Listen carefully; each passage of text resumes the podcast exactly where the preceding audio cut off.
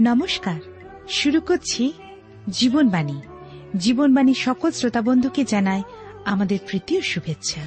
প্রিয় শ্রোতা বন্ধু, আমরা কেউই বলতে পারি না এই পৃথিবীতে আমাদের আয়ু কতদিনের। একটাই জীবন। জীবনে বেঁচে থাকার সময় আমাদের সৎ ও সুন্দর জীবনযাপন করা উচিত। আমাদের উচিত আত্মিকভাবে বৃদ্ধি পাওয়া। আমাদের হৃদয় দিয়ে ঈশ্বরকে উপলব্ধি করা। যদি তার কাছে আমরা সমর্পিত হই, তিনি আপনাকে পথ দেখাবেন। প্রিয় বন্ধু, আপনি কি চান ঈশ্বরের উপস্থিতি আপনার জীবনে উপলব্ধি করতে? আপনি কি চান আপনার হৃদয়কে সমর্পণ করতে? তাহলে দেরি নয়। শুনতে থাকুন জীবনবাণীর আজকের আলোচনা। প্রিয় শ্রোতা বন্ধু প্রভু খ্রিস্টের মধুর নামে আপনাকে জানাই আমার আন্তরিক প্রীতি, শুভেচ্ছা ও ভালোবাসা এবং আজকের এই অনুষ্ঠানের সাদর অভ্যর্থনা। আশা বিশ্বাস করি ঈশ্বরের মহানুগ্রহে আপনি এবং আপনার পরিবারস্থ সকলেই ভালো আছেন এবং আজকের এই অনুষ্ঠানের মধ্যে দিয়ে আপনি ঈশ্বরের অপার অনুগ্রহ আশীর্বাদ লাভ করতে পারবেন। আমি আপনাদের কাছে ধারাবাহিক আলোচনায় বাইবেলের পুরাতন নিয়মের দ্বিতীয় রাজাবলী তার সতেরোর অধ্যায় থেকে আলোচনা করছি। গত অনুষ্ঠানে তেইশ পদ পর্যন্ত আলোচনা করেছি। আমরা দেখি ইসরায়েলের শহরগুলোর জনসংখ্যা বিদেশিদের দ্বারা বৃদ্ধি পেয়ে চলেছে এই সময়। আর দেখি যে অসরীয় রাজা উত্তর রাজ্যে দখল নিলে তিনি অন্য লোকদের নিয়ে এলেন সেখানে বাস করাতে। উত্তর রাজ্যের সেই অংশ হল সমরীয় বা রাজধানী বলতে পারি। আর নূতন নিয়মে আমরা সমরীয়দের যে কথা শুনি, তারা রাজা অশরীয়ের আনা সেই লোকবৃন্দের বংশধরগণ। আর এইভাবেই তাদের শুরু হয়। আমি বিশেষ করে এই সময় পাঠ করব এই সতেরোর অধ্যায়, ছাব্বিশ থেকে উনত্রিশ পদ, যেখানে লেখা আছে, অতএব লোকেরা অসুরের রাজাকে কহিলেন, আপনি যে জাতিদিওয়াকে নির্বাসিত করিয়া সমরিয়ার সকল নগরে বসাইয়া দিয়াছেন, তাহারা এদেশীয় ঈশ্বরের বিধান জানে না? এই জন্য তিনি তাহাদের মধ্যে সিংহ পাঠাইয়াছেন এবং দেখুন, সিংহেরা তাহাদেরকে মারিয়া ফেলিতেছে কেননা তাহারা এদেশীয় ঈশ্বরের বিধান জানে না। পরে অসুররাজ এই আজ্ঞা করিলেন, তোমরা তথা হইতে যে যাজক দিওয়াকে আনিয়াছ, তাহাদের একজনকে সেই দেশে লইয়া যাও। তাহারা সেখানে গিয়া বাস করুক এবং সেই লোকদিওকে সেই দেশীয় ঈশ্বরের বিধান শিক্ষা দিউক। পরে তাহারা সমরিয়া হইতে যে যাজক দিওয়াকে লইয়া গিয়াছিল, তাহাদের একজন আসিয়া বইথেলে বাস করিল এবং কিরূপে সদাপ্রভুকে ভয় করিতে হয় তাহা লোকদিওকে শিক্ষাইতে লাগিল। তথাপি তাহাদের প্রত্যেক জাতি আপন আপন দেবতা নির্মাণ করিল এবং সমরিয়েরা উচ্চস্থলীর যে সকল গৃহ নির্মাণ করিয়াছিল তন্মধ্যে এক এক জাতি আপন আপন নিবাস নগরে আপন আপন দেবতাকে স্থাপন করিল। ঈশ্বর তার আপন পঠিত বাক্যের দ্বারা আমাদেরকে আশীর্বাদ করুন। আসুন, আলোচনায় যাবার পূর্বে ঈশ্বরের সমর্পিত হয়ে প্রার্থনায় যাই। প্রেমময় পিতা, ঈশ্বর তোমার পবিত্র নামে ধন্যবাদ করি। তোমার অপার অনুগ্রহ করুণা আমাদের জীবনের সহবর্তী এ পর্যন্ত তুমি আমাদেরকে আশীর্বাদ করেছ তোমার বাক্যের মধ্যে দিয়ে তুমি আমাদেরকে পরিচালিত করো, তোমার সত্য আমাদেরকে জানতে সাহায্য করো, যেন আমরা প্রভু অন্ধকারের মধ্যে বিচরণ না করি, তোমার বাক্য আমাদের জীবনের পথের আলোক। তুমি আমাদেরকে আলো দেখাও এবং আমাদের কুসংস্কার এবং অন্ধবিশ্বাস থেকে মুক্ত করে তোমার সত্যে আমাদেরকে আসতে সাহায্য করো। প্রত্যেক শ্রোতাবন্ধুকে আশীর্বাদ করো, তাদের ব্যক্তিগত জীবন, পরিবার, কার্যক্ষেত্র, ব্যবসা, বাণিজ্য, চাষ, আবাদ, পশুপালনে অনুগ্রহ দান করে যেন বৃদ্ধি পেয়ে তোমার গৌরব করতে পারেন। আমরা যেন সৎভাবে জীবনযাপন করতে পারি। আমাদের দেশকে আশীর্বাদ করো, আমাদের প্রতিবেশীকে আশীর্বাদ করো, আমাদের দেশনেতাদেরকে আশীর্বাদ করো। তোমার শান্তি, একতা দ্বারা আমাদের দেশকে ঘিরে রাখো। সকল ধন্যবাদ, গৌরব, মহিমা। শুধুমাত্র তোমাকে দান করে প্রার্থনা তোমার যিশু নামে চাই। আমেন। প্রিয় শ্রোতা বন্ধু, আপনি জীবনবাণীর অনুষ্ঠান শুনছেন। এই অনুষ্ঠানে আমরা বাইবেলের পুরাতন নিয়মের দ্বিতীয় রাজাবলী তার সতেরোর অধ্যায় থেকে আলোচনা করছি। একটু আগেই আমি ২৬ থেকে উনত্রিশ পদ পাঠ করেছি। আমরা দেখি উত্তর রাজ্যের কথা। এই দেশে এখন বিভিন্ন প্রকার লোকের সমারোহ হয়েছে। ফলস্বরূপ অসবর্ণ বিবাহ ব্যাপকভাবে হবে সেটাই স্বাভাবিক। আর সেই দশ বংশ আর কখনোই উত্তর রাজ্য গঠন করবে না। তারা হারিয়ে না গেলেও ছড়িয়ে গেছে এবং এখন আমরা দেখি সেই দশ গোষ্ঠীর জায়গা এসেছে সমরিয়েরা। তারা বিভিন্ন দেবতা দেবী সেই সমস্ত শহরে, নগরে তারা স্থাপন করেছে। এবারে আমরা আসব বিশেষ করে আঠেরোর অধ্যায়। এখানে জিহুদার হিস্কীয় রাজার বিবরণ এবং অসুরীয়দের হতে রক্ষা। হিস্কীয় রাজার সময় এক পুনর্জাগরণ এসছিল এবং পরীক্ষা এসছিল। এই অধ্যায়টি এতই উল্লেখযোগ্য যে এর উল্লেখ কেবল দ্বিতীয় রাজাবলিতেই নয়, কিন্তু দ্বিতীয় বংশাবলিতেও রয়েছে। আবার রয়েছে যিশয় ভাওবাদীর ভাওবাণীর অংশে। আমরা দেখেছি যে উত্তর রাজ্যকে, অর্থাৎ ইসরায়েলকে, অসুরদের হাতে বন্দী হতে হয়েছে। এ ব্যাপারে এখানে ঈশ্বর তিনটি কারণ দেখিয়েছেন। প্রথমত, ইসরায়েল ঈশ্বরের অবাধ্য হয়েছে। তারা ঈশ্বরকে সন্দেহ করেছে ও ঈশ্বরকে অবজ্ঞা করেছে।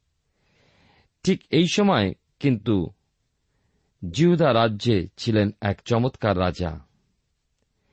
আর আমরা এখন কেবল দক্ষিণের ইতিহাসই আলোচনা করব এবং শুনব, কারণ আমাদের সামনে উত্তর রাজ্য আর নেই। উত্তর রাজ্য পরজাতি দ্বারা অধিকার হয়েছে, আমরা শুনেছি বা শুনলাম। ঈশ্বর প্রধানত তিনটি কারণে তাদের শাস্তি দিয়েছেন, যে কথা বললাম প্রথমত ঈশ্বরের প্রতি তাদের অবাধ্যতা, অর্থাৎ আমরাও যখন ঈশ্বরের বাক্য পাঠ করি, ধ্যান করি, জানি এবং সেই মতো জীবনে না চলি, তা হল ঈশ্বরের প্রতি অবাধ্যতা। দ্বিতীয়ত, ঈশ্বরকে সন্দেহ করা। আমাদের সময়ও যখন আমরা ঈশ্বরের উপরে নির্ভর না করে জগতিস্থ বিষয়ের উপরে বেশি নির্ভর করি, তখন আমরা ঈশ্বরকে সন্দেহ করি এবং ঈশ্বরকে অবজ্ঞা করা। অর্থাৎ আমাদের সময় আমরা যখন ঈশ্বরের কাছে না এসে আমরা ঈশ্বরের বাক্যের উপর নির্ভর না করে, আমরা যখন জাগতিক বিষয়ের উপরে, আমাদের শক্তি, বুদ্ধি, জ্ঞান, অর্থের উপরে নির্ভর করি। আর আমরা দেখলাম যে দক্ষিণ অঞ্চলে জিহুদায় ছিলেন এক উত্তম শাসনকর্তা। উত্তরের রাজ্যের লোপ পাওয়ার কেবল দক্ষিণ রাজ্যের ইতিহাস নিয়েই আমরা আলোচনা করছি। জিহুদাকে ঈশ্বর কিন্তু এই সময় বন্দিত দশায় পাঠাননি, তার কারণ হল এই সময় জিহুদিয়ায় কিছু ভালো রাজা ছিলেন। যাদেরকে ঈশ্বর পুনর্জাগরণ আনার জন্য ব্যবহার করেছেন। রাজা হিস্কিও ছিলেন এই রকমই একজন রাজা। বস্তুত রাজা দাউদের পর তাকেই পরবর্তী ভালো রাজা হিসাবে ধরা যেতে পারে। এর আগে বলেছি, উত্তর রাজ্যে কোনো ভালো রাজাই ছিল না, কিন্তু দক্ষিণ রাজ্যে আমরা কয়েকজন ভালো রাজাকে পাই। আঠারো অধ্যায় প্রথম তিনটি পদে লেখা আছে, এলার পুত্র ইসরায়েল রাজ, হোসের তৃতীয় বৎসরে জিহুদা রাজ, আহসের পুত্র। হিস্কিও রাজত্ব করিতে আরম্ভ করেন। তিনি পঁচিশ বৎসর বয়সে রাজত্ব করিতে আরম্ভ করেন এবং উনত্রিশ বৎসর কাল জুরুসালামে রাজত্ব করেন। তার মাতার নাম অবি। তিনি সখরিয়ের কন্যা। হিস্কিও আপন পিতৃপুরুষ দাউদের সমস্ত কার্যানুসারে সদাপ্রভুর দৃষ্টিতে যাহা ন্যায্য তাই করিতেন। হিস্কিয় রাজার পিতা আহস দুষ্ট রাজা হলেও তার চমৎকার পুত্র ছিল। এই জন্য আমাদের মনে হয় রাজা হিস্কিয়র মাতা নিশ্চয়ই এক ঈশ্বর ভীরু মহিলা ছিলেন। লেখা আছে, নাম ছিল আবি। হিস্কিয়ের সময় জিহুদার পুনর্জাগরণ আমরা পাই। বিশেষ করে দ্বিতীয় রাজা বলি তার আঠেরো অধ্যায়, চার পদে দেখি, তিনি উচ্চস্থলী সকল উচ্ছিন্ন করিলেন ও স্তম্ভ সকল ভগ্ন করিলেন এবং আশেরা মূর্তি ছেদন করিলেন আর মসি যে পিত্তলময় সর্প নির্মাণ করিয়াছিলেন তাহা ভাঙিয়া ফেলিলেন। কেননা সেই সময় পর্যন্ত ইসরায়েল সন্তানগণ তাহার উদ্দেশ্যে ধূপ জ্বালাইত এবং তিনি তাহার নাম নহষ্টন পিত্তল খণ্ড রাখিলেন। হিস্কিও ছিলেন একজন প্রসিদ্ধ ব্যক্তি। তিনি লোকেদের এক ধর্মন্যতায় জাগিয়ে তুলে প্রথমে সেই দেশ থেকে মূর্তি পুজো দূর করে যে পদক্ষেপ তা নিলেন। এই পদে আমরা মসি দ্বারা স্থাপিত পিত্তলময় সেই পেতলের সাপের কথা, যে সাপ তিনি প্রান্তরে স্থাপন করেন সে বিষয়। এই সম্বন্ধে যদি আপনি আরও জানতে চান, তাহলে আপনাকে পাঠ করতে হবে। গণনা পুস্তক এবং তার একুশের অধ্যায় এক থেকে নয় পদ। সর্পাঘাতে বিনাশ ও তৎপ্রতিকার। আমরা দেখি যে দক্ষিণ প্রদেশ নিবাসী কনান বংশীয় রাজা শুনতে পেলেন যে ইসরায়েল অথারিমের পদ দিয়ে আসছে। তখন তিনি ইসরায়েলের সাথে যুদ্ধ করলেন ও তাদের কতকগুলো লোককে ধরে বন্দী করলেন। তাতে ইসরায়েল সদাপ্রভুর উদ্দেশ্যে মানত করে বলল, যদি তুমি এই লোকদের আমাদের হস্তে সমর্পণ করো, তবে আমি তাদের নগরে সকল বিনষ্ট করব। তখন সদাপ্রভু ইসরায়েলের রবে কর্ণপাত করে সে কনানীয় দিগকে সমর্পণ করলেন। তাতে ইসরায়েল তাদেরকে ও তাদের সমস্ত নগর নিঃশেষে বিনষ্ট করল এবং সেই স্থানের নাম হরমা বা বিনষ্ট রাখল। পরে তারা হোর পর্বত থেকে প্রস্থান করে ইদম দেশে প্রদক্ষিণ করে সুপসাগরের দিকে যাত্রা করল, আর পথের মধ্যে লোকেদের পান বিরক্ত হল। আর লোকেরা ঈশ্বরের প্রতিকূল ও মসির প্রতিকূলে বলতে লাগল, তোমরা কেন আমাদেরকে মিশর হতে বার করে আনলে? যেন আমরা প্রান্তরে মরে যাই। রুটিও নেই, জলও নেই, আর আমাদের প্রাণ এই লঘু ভক্ষ ঘৃণা করে। তখন সদাপ্রভু লোকদের মধ্যে এক জ্বালাদায়ী সাপ প্রেরণ করলেন। তারা লোকদেরকে দংশন করলে ইসরায়েলে অনেক লোক মারা পড়ল। আর লোকেরা মসির কাছে এসে বলল, সদাপ্রভুর বিরুদ্ধে, তোমার বিরুদ্ধে কথা বলে আমরা পাপ করেছি, তুমি সদাপ্রভুর কাছে প্রার্থনা করো, যেন তিনি আমাদের কাছ থেকে এই সমস্ত সাপ দূর করেন। তাতে মসি লোকদের জন্য প্রার্থনা করলেন। তখন সদাপ্রভু মসিকে বললেন, তুমি এক জ্বালাদায়ী সর্প নির্মাণ করে পতাকার ঊর্ধ্বে রাখো। আর সর্পদষ্ট যে কোনো ব্যক্তি তাহার প্রতি দৃষ্টিপাত করবে, সে বাঁচবে। তখন মসি পেতলের এক সাপ নির্মাণ করে পতাকার উপরে রাখল, তাতে এরকম হল, সাপ কোনো মানুষকে দংশন করলে, যখন সে ওই পেতলের সাপের দিকে দৃষ্টি করল, তখন বাঁচল। কিন্তু মসি যে সাপ নির্মাণ করেছিলেন পেতল দিয়ে, তার কি হল? স্বাভাবিকভাবেই তা শরণার্থক চিহ্ন হিসাবে মন্দিরে রাখা হয়েছিল। কিন্তু একদিন এলো যখন ইসরায়েল সন্তানগণ তাকে পুজো করতে শুরু করল। তাদের পূর্বপুরুষগণ প্রান্তরে কিন্তু তা করেনি। তারা কেবল সাপের দংশন থেকে রক্ষা পাওয়ার জন্য বিশ্বাস সহকারে সেই পেতলের সাপের দিকে তাকাতেন যেন উদ্ধার পান। সুতরাং এই পেতলের সাপ এখন অনেকের হোঁচট খাওয়ার কারণ হয়ে দাঁড়াল, কারণ এর অর্থ তারা ভুলে গেছিল। বাইবেলের নতুন নিয়মে লিখিত সুসমাচার তার তিনের অধ্যায় চোদ্দ পনেরো পদে সাধু জোহন বলেছেন যে সেই সাপ খ্রিস্টের দিকেই নির্দেশ করে। লেখা আছে, আর মসি যেমন প্রান্তরে সেই সর্পকে উচ্চে উঠাইয়াছিলেন সেই রূপে মনুষ্যপুত্রকে উচ্চীকৃত হইতে হইবে, যেন যে কেউ তাহাতে বিশ্বাস করে সে অনন্ত জীবন পায়। পেতলের সাপ ছিল এক প্রতীক স্বরূপ যা খ্রিস্ট পূর্ণ করেন তার জীবনের মধ্যে দিয়ে। ওই সমস্ত লোকেরা মূল বস্তু সকল দূরে রেখে ঈশ্বরের আরাধনা বাদ দিয়ে সেই সাপের পুজো শুরু করে। এশিয়া মাইনরে সপ্ত মণ্ডলীর কথা জানতে গিয়ে দেখি যে পরগমম শহরে যে শহরের কথা, সেই সপ্তমণ্ডলীর মধ্যে একটি মণ্ডলী, সেখানে সর্পে বা সাপের পুজো হতো। মনে হয় ইসরায়েল সন্তানগণ সেখানেও ওই একই কাজ করেছিল। এখানে তারা পেতলের সাপের কাছে ধূপধাও করত, যার নাম রাখা হয়েছিল নেহুস্তান এরপর হিস্কীয় রাজা তা ভেঙে টুকরো টুকরো করলেন, কারণ এই কাজ থেকে মুক্তি দেবার এই ছিল সময়। এই অংশটিতে আধ্যাত্মিক এক শিক্ষা রয়েছে। হয়তো ঈশ্বর কোন পদ্ধতি, বিশেষ পদ্ধতি, বা সংস্থা, বা জাগরণ বা আন্দোলনকে ব্যবহার করেছিলেন, কিন্তু দুর্ভাগ্যবশত এই লোকেরা জানে না যে কখন তার কাজ শেষ হয়েছে, আর তাই তাকে নিষিদ্ধ করে দিতেও তারা জানে না। আমি এরকম অনেকের কথা বলতে পারি, যাদের সম্বন্ধে আমি নিশ্চিত যে ঈশ্বর তাদের বৃদ্ধি করেন এক মহৎ লক্ষ্য সাধনের জন্য। কিন্তু এখন তারা আবার সুপ্ত বীজের অবস্থায় ফিরে গেছে। কিন্তু তারা এখনও তাদের কাজ চালিয়ে যাচ্ছেন, তার কারণ সেই সংস্থার মাইনে করা কর্মীদের কাজ যোগানোর জন্য। তারাও আজ এই নেহুষ্ঠানে পরিণত হয়েছে। অর্থাৎ তারাও সেই পেতলের সাপের মতো হয়ে দাঁড়িয়েছে, যা একসময় এক বিশেষ কাজ এসেছিল এবং ঈশ্বর কর্তৃক দৃঢ়ভাবে ব্যবহৃত হয়েছিল। তারপর সময় এল যখন ঈশ্বরের প্রয়োজন পূর্ণ হল। আমি বেশ কিছু গির্জায় গিয়ে দেখেছি, যেখানে একই পদ্ধতি বৎসরের পর বৎসর অনুসরণ করা হয়। মণ্ডলী সভ্যরা বলেন, এইভাবেই তো চিরকাল হয়ে আসছে। কিন্তু হয়তো সময় এসেছে তার কিছু বদলাবার, কারণ ঈশ্বর একঘেয়েমির ঈশ্বর নন। আপনি কি জানেন সাধু পৌল মণ্ডলী সবার পর উঠে এসে লোকেদের আমন্ত্রণ জানাতেন না? সম্ভবত ডিএল মুডি বা প্রভুর এক প্রচারক এই অভ্যাস শুরু করেন। পরে লোকে সেইভাবেই করতে থাকে, ভাবে সেটাই স্বাভাবিক। কিন্তু ঈশ্বর প্রভুর দাসকে যা করতে বলে থাকতে পারেন, তা আপনাকে তিনি নাও করতে পারেন। আমরা একই উপায় নয়। ঈশ্বর আমাদেরকে কি উপায় বলেন, নতুন কোন উপায় কিনা আমাদের দেখতে হবে।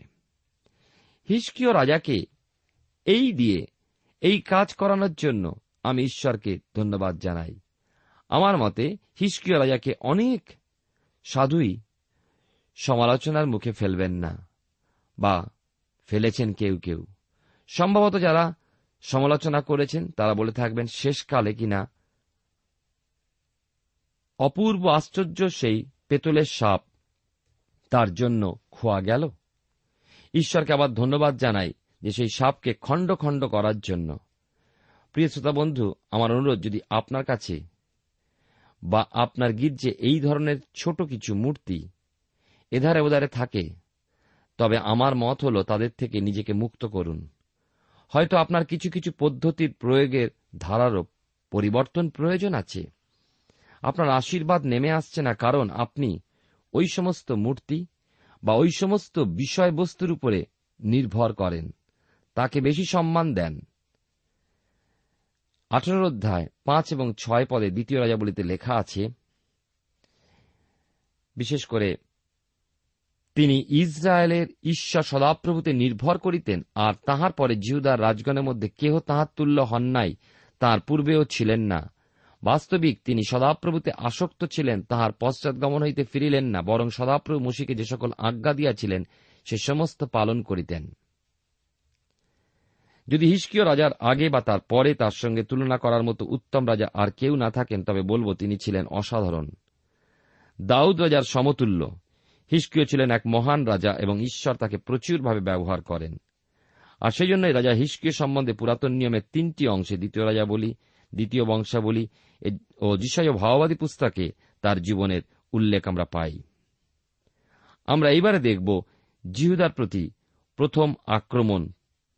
দ্বিতীয় রাজাবলী তার আঠেরো অধ্যায় আমরা আলোচনা করছি। সাত থেকে দশ পদে লেখা আছে, আর সদাপ্রভু তাহার সহবর্তী ছিলেন তিনি যে কোনো স্থানে যাইতেন, বুদ্ধিপূর্বক চলিতেন, আর তিনি অসুর রাজ্যের অধীনতা অস্বীকার করিলেন, তাহার দাসত্ব আর থাকিলেন না। তিনি ঘষা ও তাহার সীমা পর্যন্ত প্রহরীদের উচ্চ গৃহ অবধি প্রাচীর বেষ্টিত নগর পর্যন্ত পলেষ্টিদেরকে আঘাত করিলেন। হিসকিয় রাজা চতুর্থ বৎসরে, অর্থাৎ ইসরায়েল রাজ এলার পুত্র হোসের সপ্তম বৎসরে অসুর রাজ সলমনেশ্বর সমরিয়ার বিরুদ্ধে আসিয়া তাহা অবরোধ করিলেন, আর তিন বৎসর পরে অসুরেরা তা হস্তগত করিল। হিসকিয় রাজার ষষ্ঠ বৎসরে ও ইসরায়েল রাজ হোসেন নবম বৎসরে সমরিয়া পরহস্তগত হইল।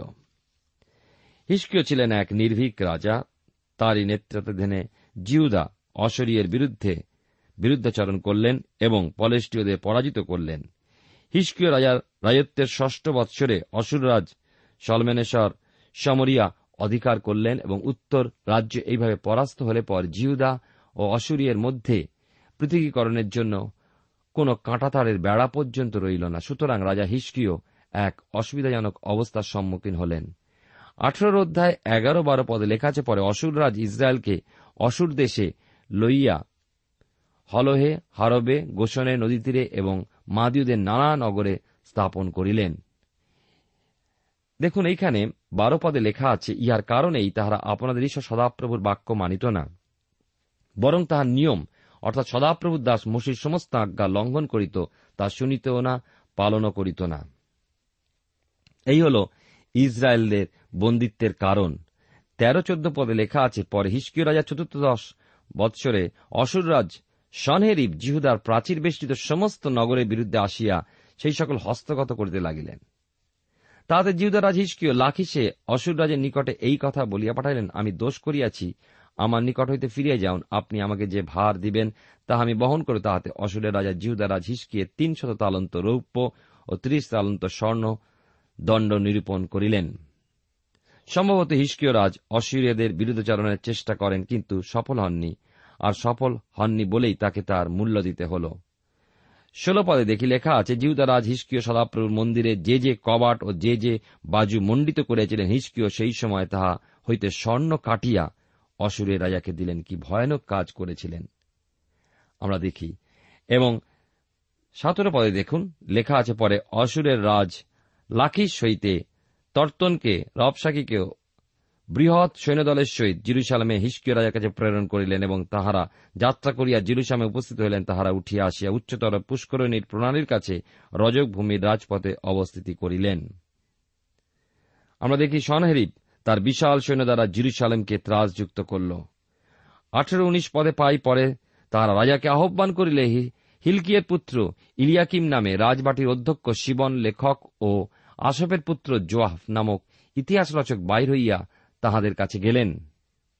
উনিশ পদে লেখা আছে রবসাগী তাহাদিওকে কহিলেন, তোমরা হিস্কিয়কে এই কথা বলো, রাজাধিরাজ অসুর রাজ এই কথা কয়েন, তুমি যে সাহস করিতেছ সে কেমন সাহস?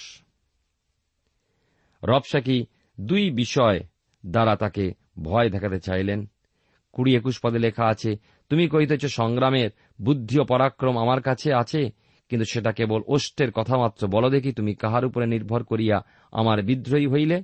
এখন দেখো, তুমি ওই থ্যাতলা নলরূপ যষ্টিতে, অর্থাৎ মিশরের উপর নির্ভর করিতেছ, কিন্তু যে কেউ তাহার উপরে নির্ভর করে। সে তাহার হস্তে ফুটিয়া তাহা বিদ্ধ করে। যত লোক মিশররাজ ফরনের উপরে নির্ভর করে, সেই সকলের পক্ষে সে তদ্রূপ। রবসাকি যখন জানতে পারলেন যে তিনি মিশরের কাছ থেকে সাহায্য প্রত্যাশা করেছেন, তখন ঠাট্টা করে মিশরকে এক থ্যাতলা নলের সাথে তুলনা করলেন, যার উপরে ভর দিলে তৎক্ষণাৎ তা তার হাতের তালু ছেদ করবে। তিনি বললেন, তুমি মিশর থেকে কোনো সাহায্য পাবে না। এইবার তিনি তার দ্বিতীয় প্রস্তাবটি বা প্রশ্নটি করলেন বাইশ পদে, যেখানে লেখা আছে, আর যদি তোমরা আমাকে বলো, আমরা আপনিশ সদাপ্রভুতে বিশ্বাস করি, তবে তিনি কি সেই নহেন যাহার উচ্চস্থলীয় যোগ্যবেদী সকল হিসকে দূর করিয়াছে এবং জিহুদার ও জিরুসালামের লোকদেরকে বলে যে, তোমরা জিরুসালামে এই যোগ্যবেদীর কাছে প্রণিপাত করিবে? হিসকিয় যখন উচ্চস্থলী সকল নিয়ে নিলেন বা ভেঙে ফেললেন, ভেবেছিলেন যে তিনি উচ্চস্থলী সকল পবিত্র, জীবন্ত ঈশ্বরের কাছে নিয়ে যাচ্ছেন। তিনি বোঝেননি, তা কেবল সেই দেশকে প্রতিমা পূজা আর উচ্চস্থলী সকল থেকে মুক্ত করতে এবং বোঝেননি যে তার এই কাজ পবিত্র বস্তুর অপবিত্রকরণ। ইহুদের এক ঈশ্বরের কাছে আরাধনা করতে হতো, জিরুসালামের একই বেদিতে। আর তারা তার কাছে আসত কেবল রক্তকৃত উৎসর্গের মধ্যে দিয়ে।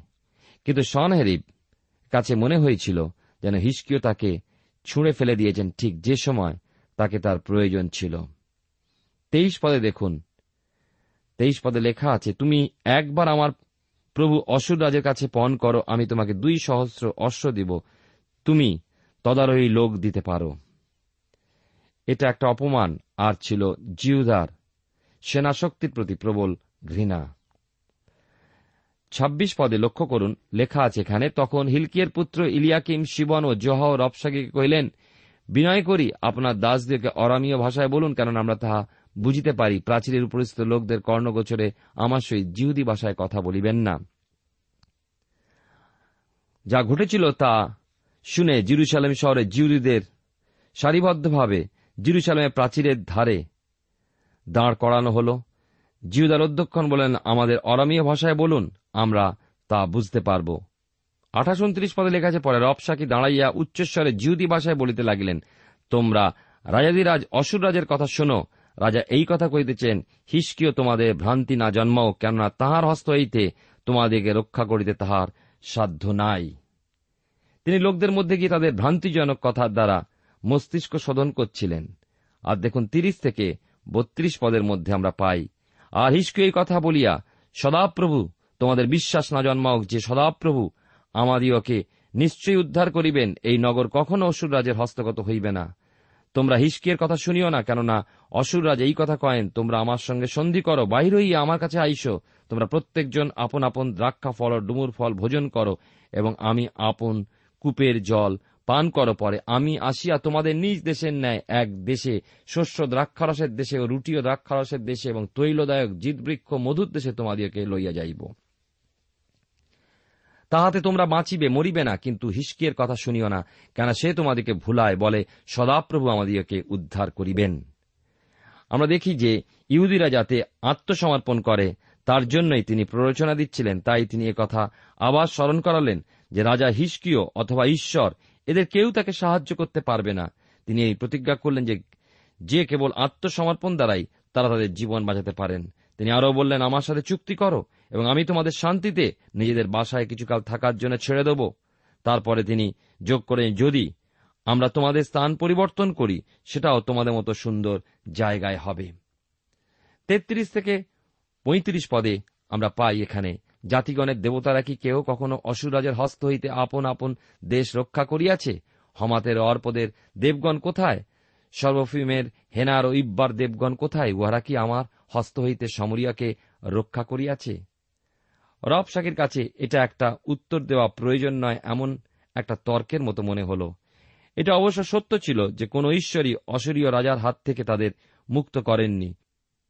অথচ জীবন্ত ঈশ্বরই ছিলেন একমাত্র সমস্ত পৃথিবীর প্রভু। ছত্রিশ পদে লেগেছে কিন্তু লোকেরা নীরব হইয়া থাকিল। তার এক কথা উত্তর করিল না, কারণ রাজার এই আজ্ঞা ছিল যে তাহাকে উত্তর দিও না। আমরা দেখি এখানে সাঁত্রিশ পদে লেগেছে পরে হিলকিয়ের পুত্র রাজবাটির অধ্যক্ষ ইলিয়াকিম শিবন লেখক ও আসামের পুত্র ইতিহাস রচক জোহাও আপন আপন বস্ত্র ছুড়িয়া হিসকের নিকটে আসিয়া রবসাকির কথা জ্ঞাত করিলেন। কিন্তু লোকেদের মনে যা প্রতিক্রিয়া হোক না কেন, কেউ কিন্তু একটাও কথা বললেন না। প্রিয় শ্রোতা বন্ধু, প্রিয় ভাই বোন, আসুন আমরা দেখি, আমাদের সামনে যখন এরকম পরীক্ষা আসে, আমাদের সামনে যখন সন্দেহ আসে, তখন আমাদের বিশ্বাস ভূমি কি ঈশ্বর না জগতের আমাদের বন্ধু বান্ধব প্রিয়জন? আমাদের বিশ্বাসভূমি যেন ঈশ্বর হন, তিনি নিশ্চয়ই রক্ষা করবেন। আগামী অনুষ্ঠানে শুনব কেমনভাবে ঈশ্বর তাদের রক্ষা করেছিলেন। প্রার্থনা করি, প্রেমময় পিতা ঈশ্বর, তুমি আমাদেরকে, তোমার বাক্যের দ্বারা আমাদেরকে সচেতন করে চলেছ যেন আমাদের বিশ্বাসভূমি তুমি হও। আমাদেরকে শক্তি দাও, বিশ্বাসে বলিয়ান করো, প্রত্যেক শ্রোতা বন্ধুকে আশীর্বাদ করো। ধন্যবাদের সঙ্গে প্রার্থনা, যিশুর নামে চাই। আমেন।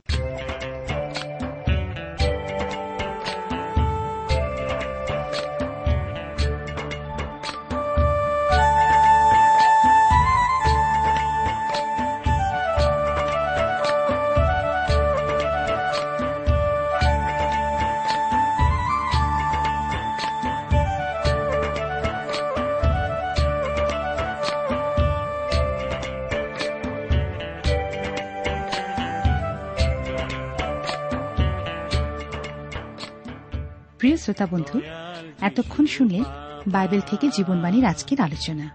আমাদের অনুষ্ঠান কেমন লাগল? যদি এই বিষয়ে আপনি আরও কিছু জানতে চান এবং আপনার যদি বাইবেল না থাকে, তাহলে বাইবেল ছাড়া এই অনুষ্ঠান আপনি কেমনভাবে বুঝতে পারছেন? আমাদের ঠিকানায় শীঘ্রই লিখে জানান। আমরা খুব খুশি হব যদি আপনি চিঠির সাহায্যে বা ফোনে এস এম এস এ অথবা ইমেলের সাহায্যে আমাদের সাথে যোগাযোগ করেন। আমাদের ঠিকানা হল Jibonbani, T W R India, post box number এক ছয় নয় দুই পাঁচ, কলকাতা, সাত লক্ষ চৌত্রিশ। আবার বলছি, Jibonbani, T W R India, post box number এক ছয় নয় দুই পাঁচ, কলকাতা, সাত শূন্য শূন্য শূন্য তিন চার। আমাদের ইমেলের ঠিকানা হল Bengali TTV at radio eight eight two dot com আবার বলছি Bengali TTV at radio eight eight two dot com আমাদের phone number two four three eight double zero four five two four three eight double zero four five এবং আমাদের mobile নাম্বারটা লিখে নিন nine four double three four nine seven two three five আবার বলছি nine four double three four nine seven two three five আজকের সময় এখানেই শেষ। বিদায় নিচ্ছি। নমস্কার। হাল ধরো এবার, দয়াল যিশু বাবা। করো আমায় পা দয়াল যিশু বাবা।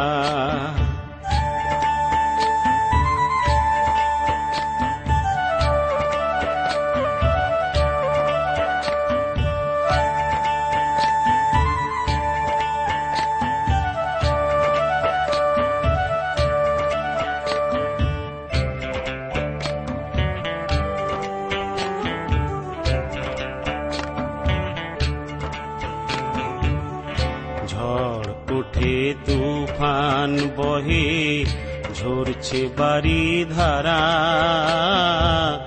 তোরি আমার বিপদ মাঝে, মাঝ দরিয়ায় বাঁধা। ঝড় ওঠে, তুফান বহে, ঝরছে বাড়ি ধারা। তোরি আমার